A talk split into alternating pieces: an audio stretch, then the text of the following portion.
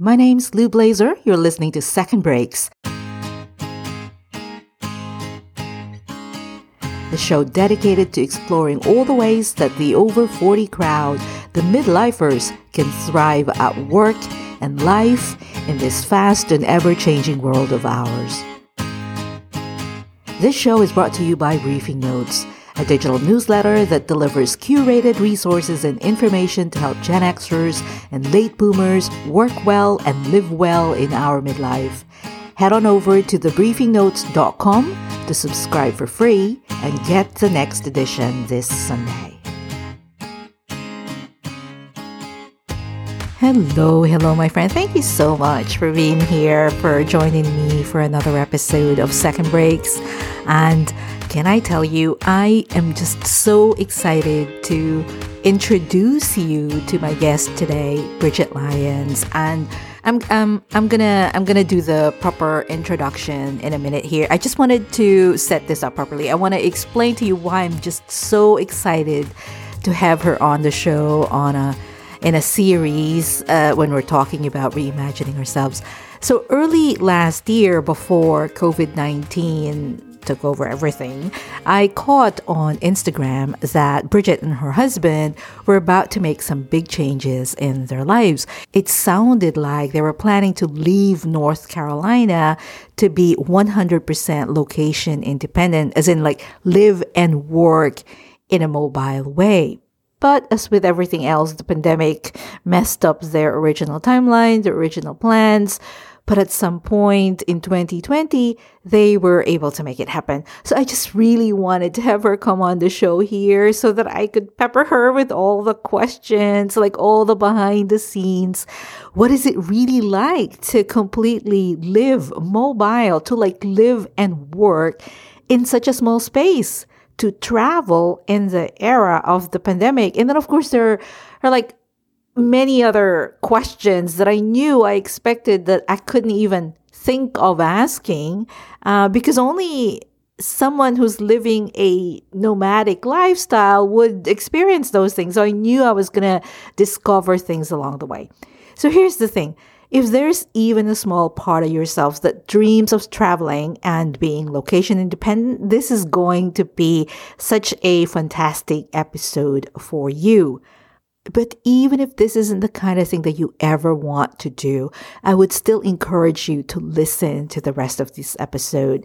Some of Bridget's insight that comes from her unique experience is so, so valuable. Her observations around consumption and waste and water usage and our responsibilities for this land I thought they were just so illuminating. We don't have to be living the same lifestyle to appreciate those insights. I'm telling you, I changed one of my subconscious habits just because of this conversation. Uh, so let me introduce her properly. Bridget Lyons is the founder of Podcast Ally, a podcast booking agency that has lined up hundreds of podcast interviews for their clients. Bridget's background is in PR, so she spent her entire career working in the PR industry. But she believes that podcasts are a special medium that impacts the lives of everyone who produces, guests, and listens to the show. Amen to that. And she is thrilled to have come into this specialization. Here's the kicker. She runs the agency while traveling the United States in a 21 inch fiberglass travel trailer where she lives and works with her husband and gets out to hike as often as they can. You know, the question I really, really wanted to ask Bridget was why the heck? Like, why did she do this? Why did she and her husband decide to forego the traditional home with a garage and a picket fence? She told me that a location independent life has always been the thing that she wanted. It's been on her mind for many years, but it wasn't something that they could have done 20 years ago. But it is possible for me to do now and still maintain a business, a quality of life of my relationships. And so you know, that's really the why of it. It's like I feel like I know who I am and what I need. And I'm very, very fortunate to have a life partner and my husband who is like on board. and we've made some um, deals over the years to fit both of us. And so he's on board with this and he is an ultra runner. So this is good for him. He gets to go run in the mountains all the time now. So we found a way to make it work for us and that we live in this special time in history where it's possible. So that's the real answer. Bridget and her husband Lucas moved to North Carolina a couple years ago. From the outside, it looked like a settling in kind of a move. That's a story we're used to hearing, right? As it happens, they had something else in mind. We had a little bit of a roadblock in our plan to be location independent, so we moved to North Carolina for a couple of years. Um, and then when it was finally time for us, we really sat down and just looked at, okay, what shape is this going to take? From that point on, everything happened very, very fast. I had been working with a coach at the time. Her name's Nicole Lewis Keeber.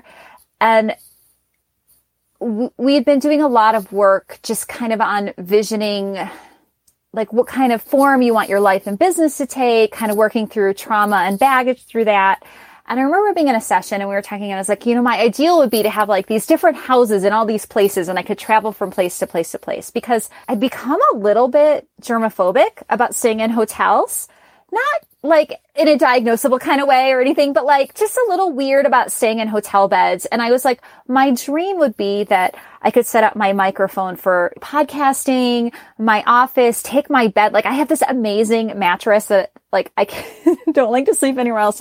You know, I could take my mattress and my pillows and my blankets with me. And she was like, well, what if you could have that? That's always her thing. It's like, well, you can have that. So what does that look like? And that's when I realized I wanted to take my home with me wherever I went. So I would have the best of both worlds where I'd have this home base that I could work from, live from, have everything that I needed, and yet be able to have a sense of adventure and deep travel. I love slow travel specifically. So that's why buying a trailer, we ended up buying a 21 foot it's fiberglass travel trailer. So it's very small. It's under 200 square feet. It's like 110 square feet, one room and a bathroom. Um, it's very small, but it has everything we need to live our lives. What? Okay, I think we're gonna need to like hear that again. So it's very small. It's under 200 square feet. It's like 110 square feet, one room and a bathroom. Um, it's very small, but it has everything we need to live our lives, run the business, and kind of explore places at that slower pace that I really like when you were talking about how you've been thinking about this for you know those many years does that mean that throughout that you've been paying attention to material things that you were accumulating? Were you always living light and like being minimalist because if you you knew that you were going to have to fit in a small space or were going to be traveling a lot you really couldn't accumulate, you know, the trappings of a home. Yeah, we have always lived small, partially because we've moved around a lot. So when we got married, we bought a condo in Chicago, and I think it's like um, 1100 square feet. We actually still rent that out because he got transferred in the middle of the housing crash and couldn't really sell it. So we still have that and rent it out, but it was a, a smaller condo. And then we moved to California. All of a sudden, we're living in Sacramento where we could have a house that was slightly larger. But from there, they moved him to Marin. And then from there, we actually lived in Oakland. And when you move, well, if you're good about your packing and don't just hire movers to like throw everything into boxes for you, it really helps you get intentional of like, why do I have this? If not when you're packing, definitely when you're unpacking, right? And so that had always kept us kind of small and intentional. And we had this experience in California where in the beginning, our places started getting bigger and bigger. So we moved from a smaller house in Sacramento to a house that's the biggest house that we'd lived in in um, Marin County, which is just across the Golden Gate Bridge from San Francisco. And then we moved into a much smaller apartment in Oakland. And we really do like living small. Um, part of that again is just knowing yourself. So I hate doing housework. And like m- my mom has this like big, beautiful house in the suburbs. And whenever I visit her, I just think about all the vacuuming that they have to do, you know? Especially. Yeah, I just like, I like living small because I really don't like clutter. So I'm kind of that person in general who is pretty minimalist. Like, I don't like having my stuff like covered in things. That's just who I am. My husband is not a shopper, um, in any stretch of the imagination. So I think we're just kind of naturally attuned to that. I will say that moving into this tiny travel trailer, like I was really nervous about that. And specifically because we got a unit where there's no separate bedroom. So there's a permanent bed on one end, and then the middle is like the kitchen and like storage area for our clothes and everything. And then there's the dinette at the back. So there's zones, but it's one room. It's like living in an ultra small studio apartment together. And I was a little bit nervous about just even though we were both living and working at home for the last two years before we did this, I was nervous about us being in this tiny space all the time. But then, you know, when you live this way, you also are often moving with the weather. And so you do get to go outside and you have all this outdoor space. One thing to think about it with that though is that you have to know yourself there too. Like if you're not a person who already spends that time outside, you're probably not going to do that just because you're living in a trailer. But we both already were. So that's helpful. But, you know, so that was something I was worried about. Um, in terms of the space, more about just us living and working in that same space and not as much about the stuff. In fact, we have far more stuff with us than I ever imagined would fit. so you're not, you don't have like a base where you return every Mm-mm. month or so. You are literally like this is we're on the move so we how does that actually work like yeah so we tend to move sites campsites mostly every one to two weeks so like on average every 10 days i would say and the kind of camping we do is called dry camping or boondocking which means that we mostly camp like primitively. So we, right now I'm in an RV park for three days, but I almost never spend time on RV parks. We mostly spend time on public land that you can actually stay up for 14 days completely for free. So some examples are we were recently parked for two weeks outside of Joshua Tree National Park in, it's called, um, Bureau of Land Management. So most people call it BLM, um, which gets confusing because of Black Lives Matter. But BLM land you can usually park at for free for up to two weeks. And then after that, you have to move a certain distance away because the government doesn't want you just like living on that land. It's for campers. So that's kind of what we do is we move from either BLM land or, um, often national forests, which are my favorite from place to place. And logistically, like there's now some amazing resources. So you can go and like look at, you know, maps of BLM land and maps of cell phone coverage because we have to have cell phone coverage to work. Um, that's how I run my internet for the overlaps. But now there's apps like we use this amazing app called Campendium where you can actually search by location, if it's free, if it's paid, what they have available and also what kind of cell service coverage they have. So we look at that, we read the reviews, we look at the photos and we try to balance out like how good is the cell service because we're working and I work full time. I run a whole business from the road. Like that has got to be criteria one. We cannot go off the grid. Um, so that's criteria one. And then we look at, okay, what's the land like? Like a lot of BLM land is, is um, used for like cattle. So we were in this one spot in um, Arizona and these like longhorn cattle came within like feet of our trailer and, we're, oh and I was like totally freaked out. And because there's cattle, there's like cow pies like all over. Mm-hmm. So I try to look for that and avoid it as much as possible. So you learn as you go. So we kind of figure out like what's the weather going to be like? Where do we want to go? Do we have a destination in mind? Like we were, we knew we wanted to go to the Grand Canyon. So we were like, okay, what can we stay at near the Grand Canyon? Well, we were able to stay at a national forest site that we found on this app that had impeccable cell service. So I do, um, it's called 90s cardio funk. It's like a Zumba class, but to like 90s hip hop music. And I started doing that back when I lived in North Carolina and now it's online because of the pandemic. So I'm like in a campsite, free campsite outside, like five minute drive from the Grand Canyon doing my 90s cardio funk oh. outside boosted from my self service. Like it's just amazing. that is so amazing. I can't even imagine. So, do you plan like have you planned like where are we going to be the whole of January, the whole of February, or do you kind of do it by the by the week or whatever? So we've only been doing this for four months now. We bought our trailer, we put the deposit down, made the order, before the pandemic happened. We were supposed to pick it up in April, but of course everything had happened. So we ended up sheltering in place because we'd given up my apartment in North Carolina and like they wouldn't let us stay. So we went up to my family's home in Michigan and sheltered in place while I figured it out. So we got a late start. And because of the pandemic, I think it took us some time to find our rhythm because we had really envisioned not just being out in the country, but also exploring different cities and visiting people that we knew. So it took us a few months to figure out, okay, what really does have good self service, how to read. You know, when you're reading like um, TripAdvisor or Yelp reviews or something, you have to like learn how to read them properly for yourself. So like when they say this, this it actually means this. exactly.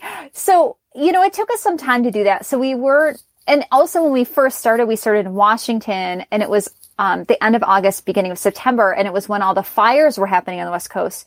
So we spent some time actually evacuating ourselves from the fires and like basically staying a day ahead of all the smoke. Um, and then we had to spend 30 days in Nevada to establish residency. So that's a lot of detail just to say no. we have like I had a photo shoot in Arizona um, last month, so I knew we were going to be there. My grandparents live in Florida, and I would really like to visit them. I was supposed to visit them, and the pandemic happened, so we're kind of like making our way to Florida, but it'll probably take us about two months. We're in Texas right now, so we kind of have these broad strokes plans of where we're going to go. But because we're figuring out, like, honestly, the weather, like the biggest determination of anything is the weather. And also, like, we spent some extra time, like, well, how far south do we have to go so we get an extra hour of daylight? Because all of our power is off of solar. So when it gets dark at five o'clock, you start running out of juice to like charge everything at night and it gets a little dull. So things like that. The, um, so you mentioned establishing residency. So uh, before you did this, you were North Carolina residents. And so you had to give that up and you, you couldn't maintain that. Is that what it is? Or you wanted to be Nevada residents yeah. or, you know? So uh, the, the topic is domicile. And if anyone listening is thinking about this lifestyle, like domicile is a huge, huge topic domicile is a little bit more strict than external residency. It's about like intent. And, you know, you can't, you can't not be a resident of a state, right? Like you pay taxes in a state. You have your health, care, like we're on the healthcare exchange. It's all related to the state, but we didn't have any ties to North Carolina. And we knew that we were looking for some place that we could domicile. It's like your place to return to that would be more central to us. Um, cause we're going to spend most of our time probably on the West Coast. And so Nevada is really central. They have populous centers. If we need healthcare, we can get it there. Um, and then there's also a lot of things that people look into because there's like tax benefits to being in different states. So there's some that are very popular. Like Florida is one of the most popular states. Um, Texas is very popular. North, De- South Dakota, sorry. Like there's all these states. So you kind of look at uh, variations of like what are their requirements? How easy do they make it for you to live there? when you're traveling full time. So it's like a whole thing. So do you? So you're a resident of Nevada. So for example, like you vote there, your driver's license yep. is there. Ah, so even though you're mobile and you're moving around, that is your resident state of. Oh, gotcha. Yeah, gotcha. yeah. The the big challenge of that is you have to cut ties. So like you can't have like we couldn't have a storage unit in North Carolina because then North Carolina would say you intend to return here. So you know, it, there are complicated, like, I know you live in Florida, right? Like people often want to go to Florida for the tax shelters, but you have to prove to both of your states that that's actually your intent is to be there. Yeah. So does that mean that you established a place of re- like a, a, residence, like a mailing address or something in Nevada? Or so Nevada specifically, you have to spend 30 days continuously at a specific place. So we you can do it in RV park. So we spent 30 days in an RV park outside of Las Vegas. In the summer, it was brutal. So we have air conditioning, but it was like, uh, you know, it's hot. um, so we did that. And then, yeah, you get your driver's license there. Like we set up all of our, like all the legal details. So when you decided that you were going to actually pull the trigger and like when you put the deposit and you were clearly intending to make it happen like did you just tell people you know this is what we're gonna do from here onwards or were you sort of uh, being circumspect about it a little bit and being private about it? So i'm an extrovert extrovert if you haven't noticed And the way the extroverts, one of the primary difference between an extrovert and introvert that I think people don't talk about enough is that for an extrovert, the process of thinking through something is exactly the same as the process of talking through something. So I am not a close to the best person. Like I have to talk to people to think about things.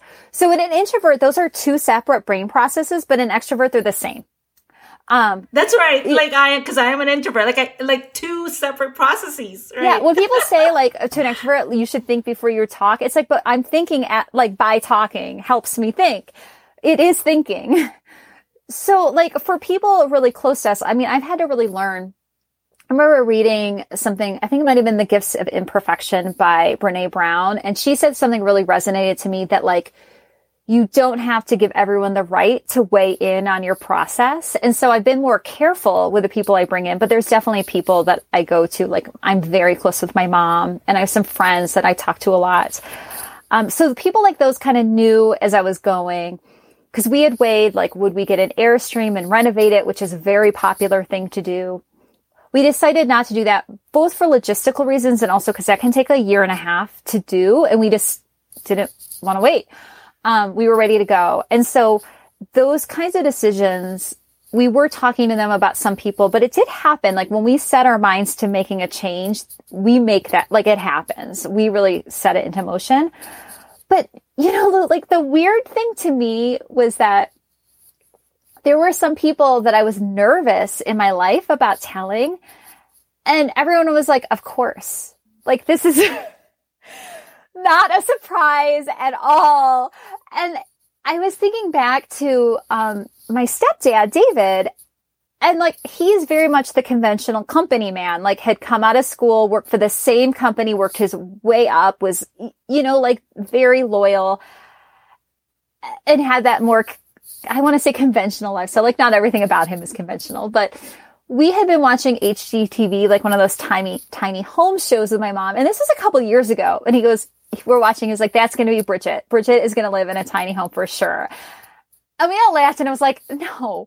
but of course, like I am living in a tiny home now. So I like, like he, I mean, everyone in my life knows by this point, like, so just to give the people listening some context, you know, I, the most traditional thing about me is like, I'm traditionally partnered, right? I have a husband. We married in our twenties. We met in college, but um, we've traveled a lot around a lot. We are, I'm 39, he's 40. We're child free by choice. We don't have any kids. We've moved around, you know what I mean? Like a lot of these things, like people are just used to us doing our own thing and being kind of independent. So everyone was, yeah, everyone was like, well, of course you're doing this. Like I thought it was going to be this big announcement and it was not. Okay, a bit of a producer editor note here. We cannot have a conversation around mobile lifestyle in the age of the pandemic without talking about COVID and masks and all that kinds of stuff.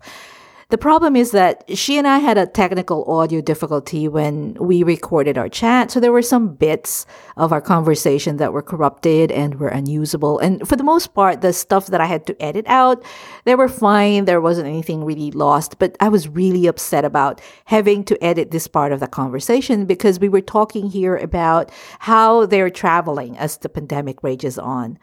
So you're going to hear most of what I've been able to salvage, and I will interject when there's a missing piece. But I wanted to keep this because I really, really appreciated Bridget's perspective about this, and I really wanted to share it with you. We pick up the conversation right after I asked her how the pandemic affected their plans and whether they were nervous about pulling the trigger on their travel plans. Bridget said that she leaned on her mom the most as she and her husband were finalizing their plans. She spent most of her career in the ER. And so she was a really good sounding board for me because like she I'm partially who I am because I have this parent who like really supports me. And I always joke with her like will you raise me to be independent? And the curse that you have is that I am you know? Um cuz we're really close but like I moved away and I was her only child and I know that's hard you know? But she's always really supported me. So one of the things that's been nice through this is that I can go to her. She has a perspective of somebody who spent and still is in healthcare. She's just in the IT side now. And talk to her about the safety and the ethics. And that she'll like she's more she's like more measured than I think your typical mama bear m- mom because she doesn't try to control me, but she's also very honest. So we had a big conversation about that. On the one hand, Bridget didn't want to indefinitely put their life on hold while they wait for the pandemic to boil over. Like, I totally get that. We still have to be able to live our lives, right? But at the same time, there is the question of safety for both of them, as well as for the people who they will encounter in their travels. Without question, Bridget knew that they will be and have been strict with themselves about social distancing and wearing masks. We always wear masks, even when walking out and about in a town outside. If we're on a trail and hiking and somebody comes by without a mask, we, even if we're wearing one, step fully off the trail and turn our backs. Like we're very strict about it. And so the thing is. But Bridget and her husband are acutely aware and sensitive to the fact that they're traveling and being out and about poses as much risk to others as it does for them both. They carefully considered how they could ethically and responsibly proceed with their life plans and what they need to do so as not to endanger others. Like we're stricter than like 90% of the people. like we go into these towns and like people are not wearing masks. And if we've gone into grocery stores where like mask compliance is low and we turn around and walk out, like we're just not because it's a problem, right? You can only control yourself and mask wearing is about spreading to others. It doesn't really protect you but we take that really seriously. So I don't, I don't know what the right answer is. That's how we deal with it.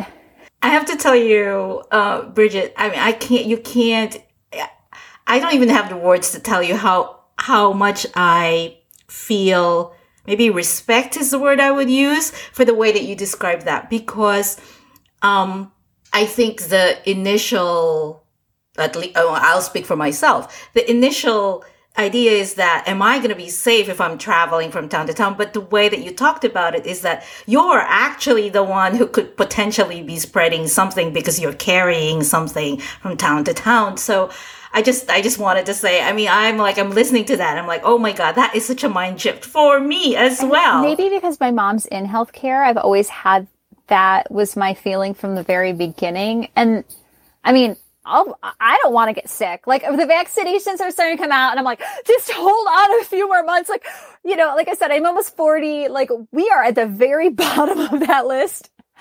And I do like, I'm not going to sugar Like I don't, I don't want to get sick, but I also do feel like a very deep sense of responsibility that if we're going to do this thing, which is a little selfish, that we need to care for the other people as much as we can. So thank you.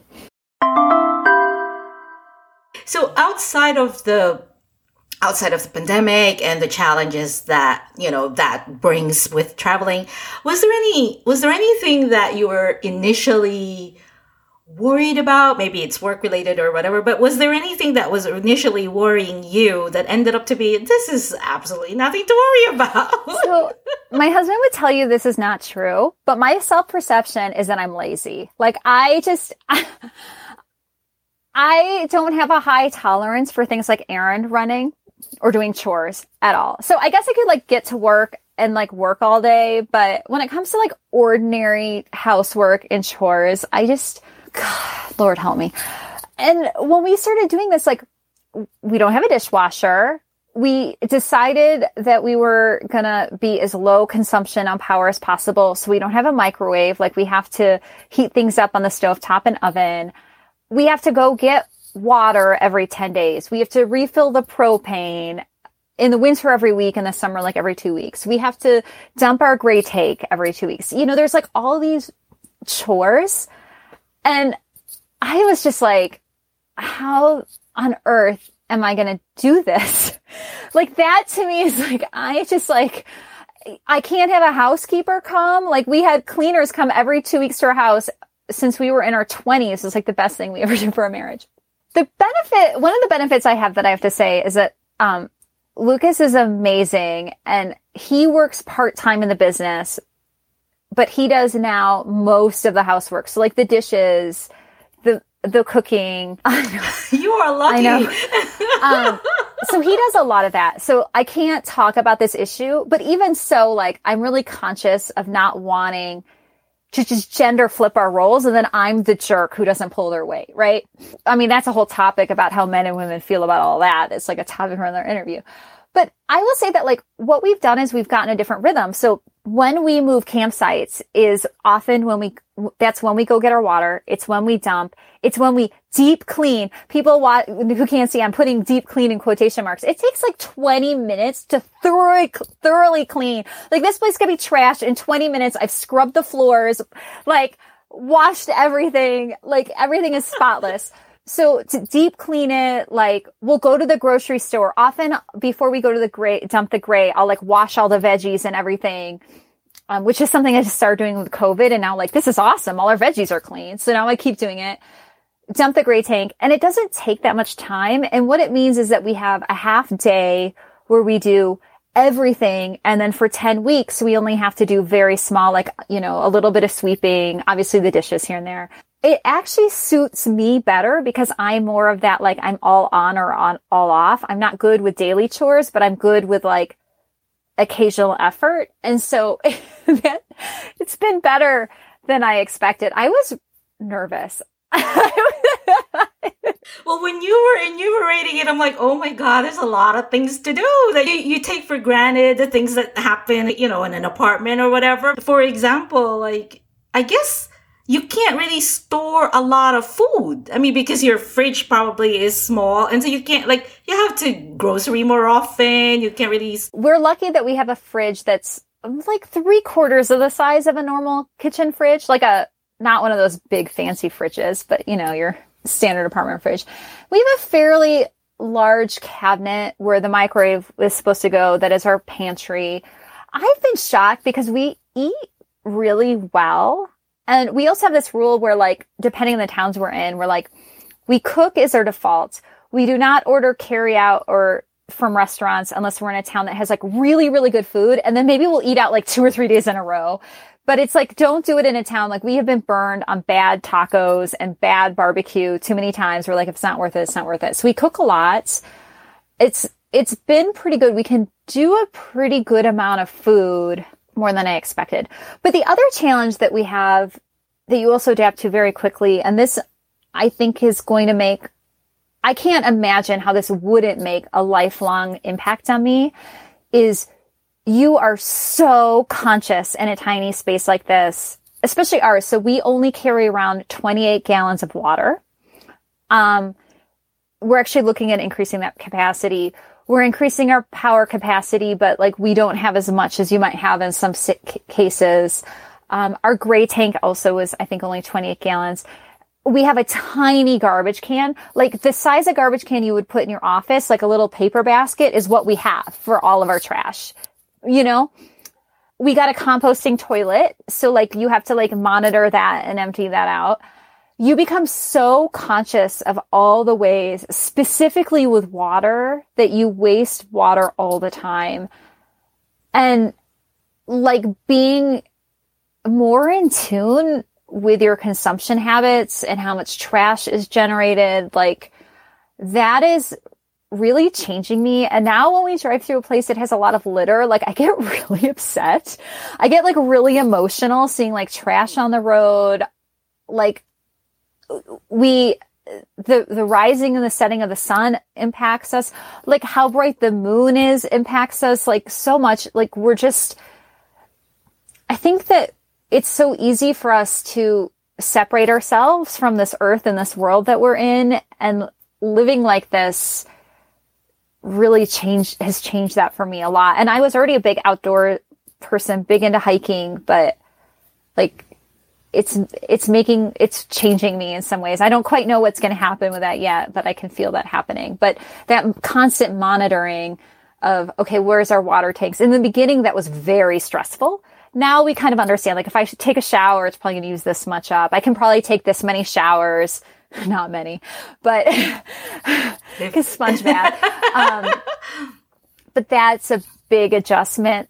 When you were talking about like even the the stuff that you don't think about like the size of your garbage can. Like if i if you tell me this is all you're gonna have i'm like oh my god how, how, where do i put all the you know just the natural things that happen during the day that you throw out? And i'm like oh my god i mean when you shop you start paying attention to packaging more and sometimes when we go to the grocery store, I'll like do things where I'll take like, if you have lettuce and there's the bottom part that you don't eat, I'll like twist it off and throw it away before we even like leave the parking lot, you know, things like that. But you really start to realize how much waste is built into our society. And I'm reading this book right now called Braiding Sweetgrass. I don't know if you've heard this book.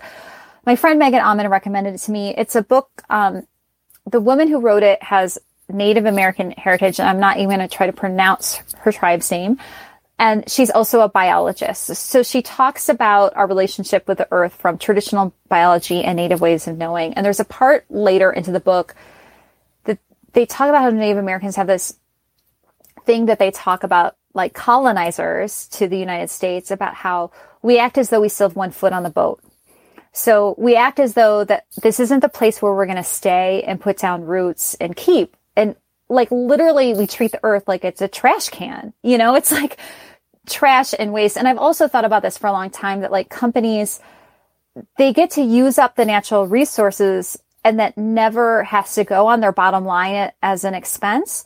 So like Apple right now, one of the you know, metals that goes in an iPhone is very rare. You can only find it in a specific part of China.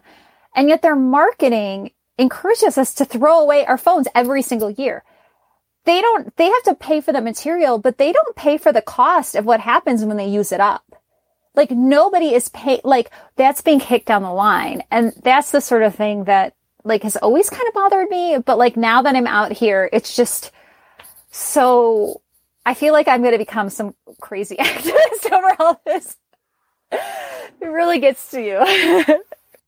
No, it's true. Well, when you start, when it's almost like there's this film or like you're blind to certain things because you're not paying attention to it. And then you start paying attention to it and you're like, oh my God, right? You know, you mentioned that, of course, something like this is, you know, going to affect you or going to change some of your habits or some of the ways that you think about like your relationship with with everything, with people, with nature, with material stuff. Um, do you think that this this this change in your life has changed the way that you show up, or how you engage with people, or how you you just show up generally? I don't know. There, that's something that I think I'm working through. Like, there's these little things that come to mind when you say that. Like when you go out or you meet someone new and they ask you, "So where are you from?" I don't know how to answer that question. You would think that I would just say something. Oh, I'm from, uh, so like uh, so I've settled like oh I'm originally from Chicago or I'm from Chicago. But then people, you know, so it depends how where that conversation goes. But it's or when people say where do you live, and I'm like, oh, you know, and so then I have to get into the whole thing, um, which I like, but like I do think about that. Like, am I derailing? Like, I'll have a sales call for my business. I'm like, am I derailing? Is it a benefit? And so I'm thinking through those pieces and I'm not quite sure where they'll land. Or like another one is, you know, I'm part of this location independent lifestyle, this nomadic community. I'm not living the van life. I haven't, like, I live in a travel trailer. It's uncomfortable to say I live in a trailer, right? That has a connotation to it. And I'm trying to like make myself more comfortable with that or have a, like, I don't have quite the language around what I'm doing. And then seeing myself of like my defensiveness in that, like I don't like, right? So when you ask that, I'm just like, I'm not sure yet what form that will take, but I do know that these are like questions of identity. And I overthink things, right? I'm an overthinker. So most people, where are you from? It's just probably say whatever, you know, it's not a big deal. But for me, everything, I make everything bigger than it needs to be. Do you find yourself sharing more? Well, you know, we are all on social media these days. Do you find yourself sharing more, sharing less? I am sharing more now than I have in a long time. I started on social media a long time ago doing like lifestyle and design blogging.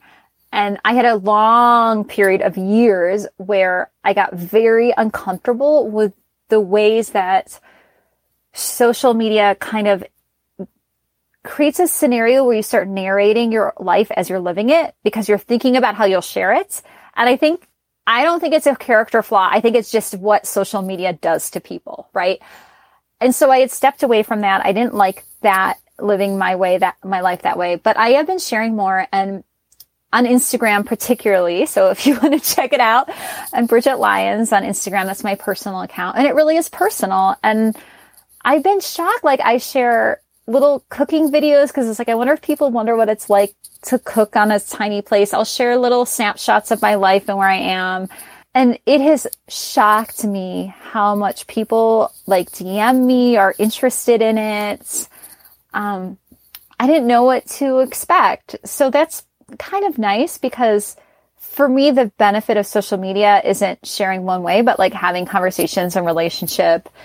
Um, that's what I think the benefit to social media is not promotion, but actually relationship. And so the fact that it's doing that and rebuilding some relationships that have kind of been untended has been really nice. Um, so yeah, I am sharing more sporad- um, sporadically, but definitely more. well, I'll speak for myself because I follow you on Instagram, as you know, and I every single time I go to my stories and you have a post, I know I'm gonna smile because either I'm gonna see you guys eating, you know, like outside, having dinner outside, or like the cooking. It's like in the in the kitchen area, like I or, or like the wonderful sunset views or sunrise. View. Like ser- seriously, like I always like the moment I go to your stories, I'm always smiling because like, oh, look at this. I like. I really appreciate that you say that, and I started sharing more when we were quarantining in Michigan, and my house is on Lake Michigan. My family, it's at my house. It's my parents' house. And the sunsets there every night are totally different and they're just like so amazing. And I just started taking photos of them and sharing them. And people are like, I love seeing your sunsets. And here I am like, we're in a pandemic like Donald Trump is president. Everything is terrible. And I'm just being that person sharing sunset photos. Like I felt bad about myself doing it, but people are like, they just like make me smile. And I was like, all right, then I would, and like, you know, I'm, I'm like really political, right? So I tend to like kind of feel like, oh, all this stuff is going on the world. Should I be doing this? But like, we cannot be in that space all the time. We have to have these moments. And I'm like, well, I really like sharing them, so people like seeing them. I'm going to keep it up. Absolutely. I asked Bridget to complete a couple of sentences for us. First, this experience taught me. This experience really taught me to be very conscious of my water and energy usage. I mean, seriously if if there's nothing else, like I will forever, I will never again leave the tap water running the whole time I do the dishes. Or like when you're brushing the teeth, like when I brush yes. my teeth, it's just on. oh my god, that's true. I never thought about that. Um, You'll notice it now. right now, I'm like, oh my god, why is this faucet on? Like, yeah. Oh my goodness. Um, it's not very deep, but I think it's good for the world. Oh, and then um I am Oh. I am wholly committed to living out the values that I have in every aspect of my life. One last question, Bridget. What are you excited the most these days? It's, you know, we're, we're recording this in January, talk about the calendar year. So, what are you excited the most these days? I mean, the Georgia vote results just came out. I don't know how when this is going to go live. Um, I know we're not all about the politics here, but like that is a big part of my life. And I do think it affects us as a society. And one of the things that I keep feeling in general is just this feeling of hope. I know that we are a ways away from the pandemic, even being close to being in a rearview mirror and um, that there's still a lot of problems. But I just feel a lot of hopefulness right now that people are awake and wide open. And I mean, I know Lou for like the theme of second breaks, like your podcast is just all about having the courage to look at yourself and see what you want out of your life and reinvent parts of yourself if you want. And if there's one thing that I think that we could benefit from this pandemic that we're all going through and surviving as best we can right now is this feeling that like so much of what we believe about what society pressures us to do, what we have to do, how we have to live, like if we can come out of the pandemic shedding some of those expectations and experimenting with new ways of lives for ourselves, like I just I think that in the long run we will be so much better off. So I don't want to downplay the pain and the deaths and everything that's happened at all, but I'm the kind of person who really tries to take even the worst things in my own life that have happened and say, all right, how can I actually make something better come out of this? Like, let's make this have a meaning and a purpose. And for the pandemic, I just really hope that that meaning is like, let's look at our lives and how we want to live and say, like, I can choose for myself, create my own safety, my own community, my own life going out. You can follow along Bridget's travel adventures on Instagram. I'm going to put a link to that, uh, a link to her website a link to her podcast that she hosts. Actually, there are a ton of resources that she mentioned on this episode. So I'm going to put a link to all those resources plus the highlights of this episode on the show notes. Secondbreaks.com forward slash podcast is where you'll find the show notes. If you enjoyed this episode or like listening to the podcast, please, please do me a solid and tell your friends about it. Tell them about Bridget and this thing that she's doing with her husband. You spreading the word about the show helps tremendously, and I would be so, so grateful. Okay, coming up in the next episode, which remember is gonna drop in a couple weeks' time, that's the new publishing frequency. My guest is Mara Glatzel, who did the hard work of personal transformation, the hardest, to step up and step out and allowed herself to be seen for who she really is recognizing that some people may not like what they see. I think this is such a relatable story for so many of us, and the work that Mara did to reimagine herself is going to be so inspiring. So you're not going to want to miss that upcoming episode. And the best way to not miss it and all future episodes is to hit the subscribe button right now on the podcast player, wherever it is that you're listening to this episode right now. Or if you happen to be listening to this on the website, right around the audio player, you're going to find some options as well. But you know, the usual Apple Podcast, Google Podcast, Spotify, Stitcher, all the places where you might find podcasts, you will find Second Breaks. Okie dokie, I'll be back in a couple weeks with Mara Glatzel. Until then, stay safe, stay sane, keep on making your dent, my friend. Cool beans. Bridget, thank you so much. I so appreciate this chat and I so appreciate you uh, sharing candidly the behind the scenes of how your work and your life is going on these days. Oh, thank you. It's it's like such a pleasure. You know, this this has been such a dream of mine and you learn so much about yourself, about the way you want to live in this lifestyle. Like you have to. so it's really fun to have a chance to talk about it and I appreciate you inviting me.